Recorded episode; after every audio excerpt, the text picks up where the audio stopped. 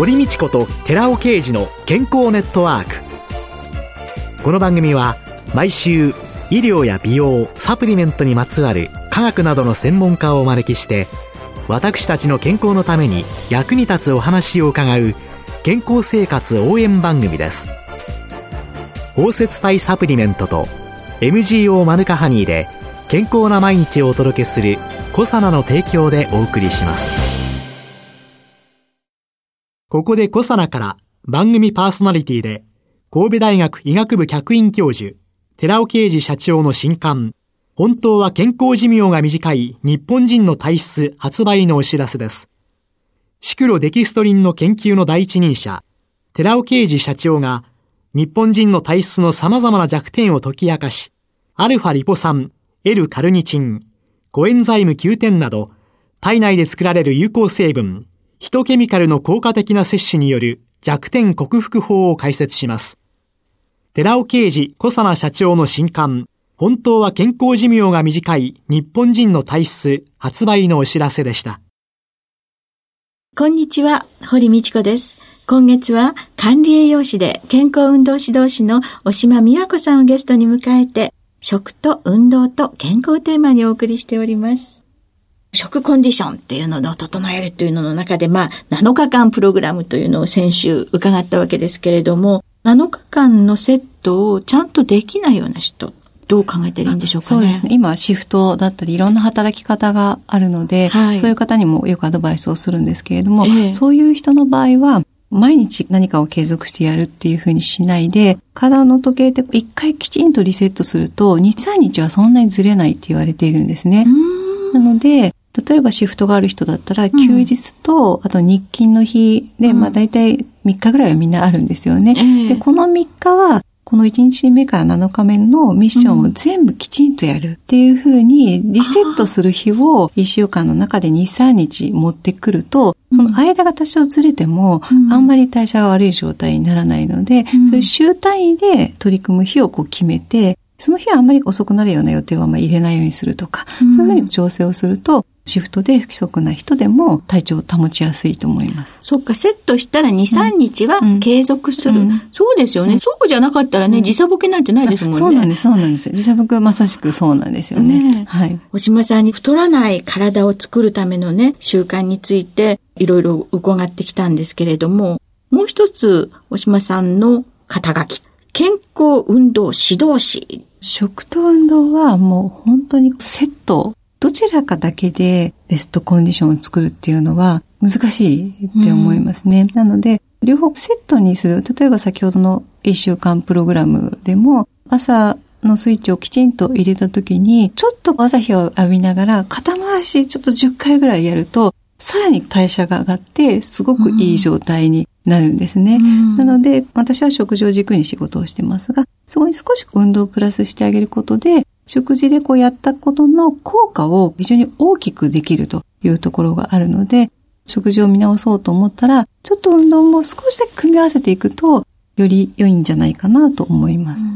星間さんはそういう栄養士さんというのと健康運動指導士。これは厚生労働省管轄の財団法人健康体力づくり事業財団が要請している資格ということなんですかね。この両方のサービスする会社っていうんですか？クオリティライフサービスという会社を設立されて、代表取締役を務めてらっしゃるわけですけれども、この会社のお仕事としてどういうようなこともなさってるんですか？あの、この会社を作ってちょうど今20年なんですけれども、主に企業さんで、まあ、働いてる人に対して、単に体重を落とすっていうだけでなくて、食事も運動もうまく絡めながら、一人一人のコンディションをいい状態にしていく。うん、なので、もちろんメタボの人の解消するためのプログラムなどもやりますし、うん、今、健康経営とかも非常に言われていまして、はい、よりいいコンディションで生産性の高い状態を作っていくっていう、そういう取り組みもありまして、企業さんとか健保さんでの取り組み。あとは、今回お話したような、一日の体の時に合わせた暮らし方っていうのを実践できるようなプログラムを企業さんもしくは個人に提供したりっていうこともやっていまして、まあ、それを実践できるようなツールとかアプリケーションとか、うん、そういう開発もやっています。まさにね、これからの医療費削減のためのね、うん、疾病予防というんですかね。そうですね。単に病気じゃないではなくて、本当の意味の健康っていうのは、一人一人が今持ってる力を十分に発揮できる状態っていうのが健康なんですね。野菜食べてるから健康って言うんじゃないんですよね。そうそうなんです。はい、なので、そこにみんなが気づいて、うん、そのためにどうやって暮らしたらいいかっていうところのヒントをいろんなところで提供できるといいなっていうふうに思っています。テレビでも、なかなかいろんな。そうですね。24時間テレビで、マラソンで森山中の大島さんが走られた時に、走る体を作りつつ、減量するために、その食事のサポートをしたり、今定期的に放送されている同じ日本テレビのダイエットビレッジっていう番組もありまして、みんなで合宿をして痩せていくっていう番組なんですけど、ええ、まあ、そこでもきちんと運動もして、いい体を作っていくっていうこともテーマになっていまして、その人たちが1ヶ月合宿で食べる献立をお家で立てて提供をして、カロリーあまり減らさず、今回のプログラムのように、体の時間に合うメニューをしっかり組んで、ちゃんと食べるっていうのも番組のミッションになっていまして、うん、きちんと食べて体重を落としていくっていうのを、そういう番組でも提供しています。あの番組の私、番宣なんかをよく見てるんですけれども、すごいプールの中で大変な思いをしてたり、うん、運動っていうのがすごいですよね、うん、食事だけで体重を落とそうとすると、大事な筋肉も減ってしまうんですよね。なのでやっぱり特にダイエットをしようと思うときは、運動との組み合わせっていうのが非常に重要で。はい。でも、運動もどんな時間でも闇雲にやればいいっていうわけではなくて、しっかり代謝がいい時間帯にちゃんと栄養素をとって運動することで、ちゃんと筋肉もついて代謝の高い状態が作れるっていうこと。あ、そうか。筋肉を作る材料が、そうなんです。ちゃんとあるとき。ちゃんとあるってことが大事なんですね。はい、なので、その運動の前後の食事も内容を考慮して、ちゃんと筋肉がつくような体の準備をさせてから運動して、で、効果的に筋肉もつけて代謝を上げてダイエットしていくっていう、そういう組み合わせになっています。太らない体を作るための7日間プログラムっていうのは、やっぱり運動をセットにすることによって、より相乗的に。そうです。より、例えばお腹周りが、あのプログラムだけで減りますけれども、少し運動を組み合わせてもらうと、さらに減りやすいですし、うん、体調も運動を組み合わせる方がすごく変わったなっていう実感は大きいと思いますね。で、その運動って言った時に、いわゆるジョギングのような運動と筋トレというのがあるわけですけれども、うん、それらのポイントっていうのはどうなんですか？時間との組み合わせがすごく大事で、朝しっかりこう食事体温を上げたタイミングで、ちょっとこう負荷をかけてあげると、すごく代謝の高い状態って保てるんですね。うん、なので、肩回しでもそうですし、はい、朝ちょっと筋トレも非常に有効で、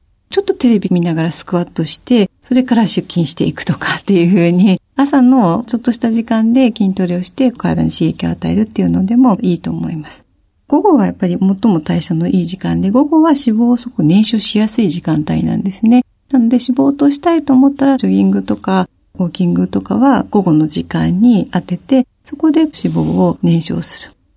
その時も私結構歩いてる人とか見て思うんですけど、一定ペースで歩いたり、こう走ったりする人が多いんですけれども、脂肪を燃やしたいと思ったら、時間よりもその強度をちょっと意識して、あんまり時間を増やさなくてもいいので、ちょっとスピードを上げて、ちょっときついなと思ったら落として、っていうのでやっていく方が、同じ10分走るのでも、代謝の上がり方が違うので、強度に変化をつけると、短時間で効率よく代謝を上げる運動になるかなと思います。日常なかなか運動の時間が取れない。というのを運動しない言い訳にはしてるんですけれども、そんな人にですね、ああだこうやったらできるわよっていう、なんかながらトレーニングなんてないんですかね？ありますあります。日常の生活で必ずやる行動と組み合わせるっていうのはかなり続く方法で、例えば朝トイレに行きますよね。はい、行きます。で、でトイレに座った時にしっかりお腹を引っ込めて、出してって、いわゆるこう腹式呼吸のようなものをトイレで必ず10回やる。トイレに入ったら、朝のミッション。ミッション。腹式呼吸。腹式呼吸。そうするとすごくこう代謝もいい状態になりますし、排便にもすごくいいですし、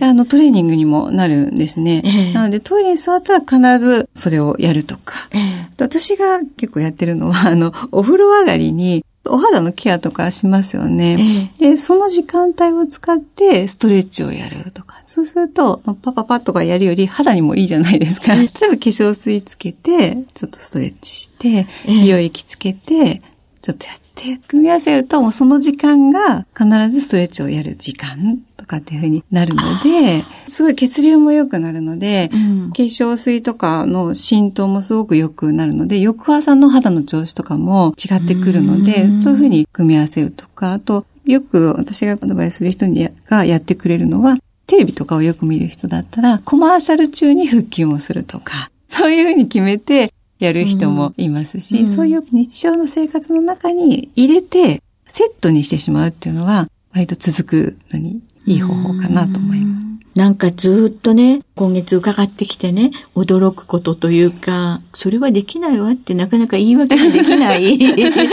ご提案をいただきまして、さすがの私もやんなければと思ってるんですけれども、これまでこのお仕事をされてきて、最近お感じになってることって？最近思うのは、いわゆる健康を標榜する食品がすごく増えてることがあって、何か食品の一つの栄養素とか、うん、そのある機能に着目をして、うん、食品を選ぶ人がすごく増えているんですよね。うんでも、食べ物って薬ではないので、一つの成分でできているものはないんですよね。うん、で、いろんな成分でできているので、売る側はピンポイントを指して、こういうふうにいいですっていうふうに、まあ、コマーシャルをするので、どうしてもそこに目がいってしまうんですが、でも、全方向で見ると、あんまりプラスじゃないかもしれないって思うこともたくさんあるんですよね。例えば、ゼロカロリーですっていう飲料があります。うん、でも、ゼロ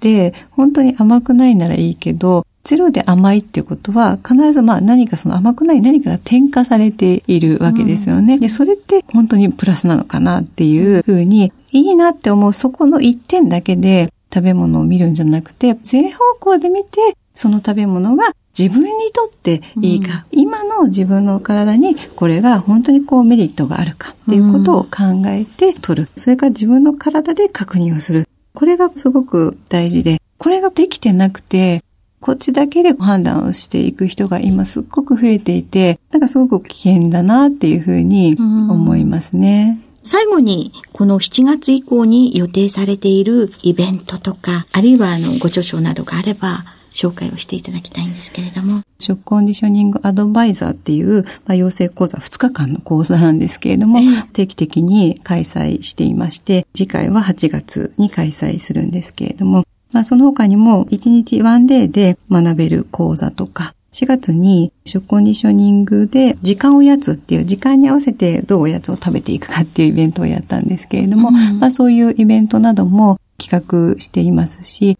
書籍も今ちょうどこう準備を始めているところですので、またホームページとか無料のメルマガもございますので、そういうところでご確認いただけるとありがたいです。今月は4週にわたり、管理栄養士で健康運動指導士の押島美也子さんをゲストに迎えて、食と運動と健康をテーマにお話を伺いました。ありがとうございました。ありがとうございました。続いて、寺尾刑事の研究者コラムのコーナーです。お話は小佐奈社長で神戸大学医学部客員教授の寺尾啓二さんです。こんにちは、寺尾啓二です。今週はマヌカハニーによる腸内環境改善に関する新たな報告というタイトルでお話しさせていただきます。口腔や喉のケアに有効なニュージーランドのマヌカハニーが注目されています。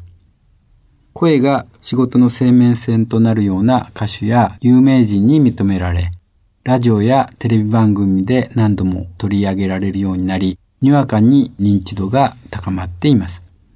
最近ではマヌカハニーの抗菌効果をさらに高めるために、環状オリゴ糖であるアルファオリゴ糖と組み合わせたマヌカハニー、アルファオリゴパウダーが開発され注目され、この研究者コラムでも紹介させていただきました。その時のマヌカハニー単独の効果については、ニュージーランド政府研究機関のクロップフード研究所の2007年12月の報告書を引用しています。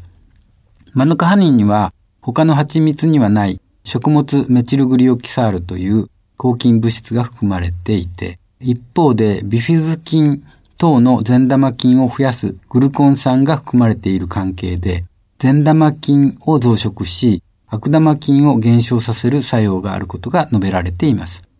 しかしながらマヌカハニー摂取後の善玉菌と悪玉菌の増減であって、数値化した比較変化についての詳細な検討はありませんでした。ところが2016年3月28日に札幌で行われた日本農芸科学会のジュニア農芸科学会で高校生が大変興味深いポスターを発表していました。マヌカハニーのマウス腸内フローラに及ぼす影響。マヌカハニーは腸内フローラの悪玉菌をやっつけたというタイトルで埼玉県の山村国際高等学校2年生の高野美穂さんの発表です。ここではその内容を紹介します。まず試験方法です。マヌカハニーを人の体重60キロあたり1日の摂取量として 5g、10g、15g、20g、30g に換算してマウスに1日1回強制投与しています。また、比較として市販ヨーグルトも人の体重60キロあたり1本に換算して与えています。したがって実験区は6区、対象区は水を与えた1区で設定しまして、それぞれ3匹を1区としています。糞は TRFLP という方法でマウス腸内フローラのプロファイルの解析を行っています。その結果、マヌカハニー投与によって善玉菌が増加し、悪玉菌が減少することが分かりました。10g から 15g の間が顕著だったそうです。5g が1スプーンですので、2g から 3g ということになります。特に 10g、つまり2杯摂取の場合、腸内フローラの善玉菌が54.3%を占め、日和見菌と悪玉菌とのバランスを改善し、善玉菌優勢としています。対象区の水と比較すると、善玉菌は4.5倍増加し、悪玉菌は半分以下に減少しています。また、市販ヨーグルトとの比較でも、善玉菌は約1.9倍増加し、悪玉菌は約半分減少していますマヌカハニーは市販されているプロバイオティクス飲料と比べ優れているところも新知見のようです。高校生の発表です。大変興味深い内容でした。お話は小佐野社長で神戸大学医学部客員教授の寺尾啓二さんでした。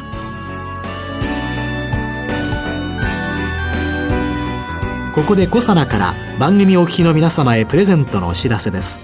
1日摂取量に制限がなく無味無臭のアルファシクロデキストリンを使用した新しい食物繊維コサナのピュアファイバーを番組お聞きの10名様にプレゼントします。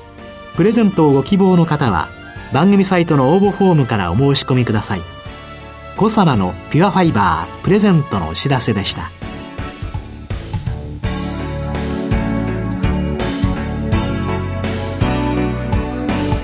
堀道子と寺尾啓二の健康ネットワーク。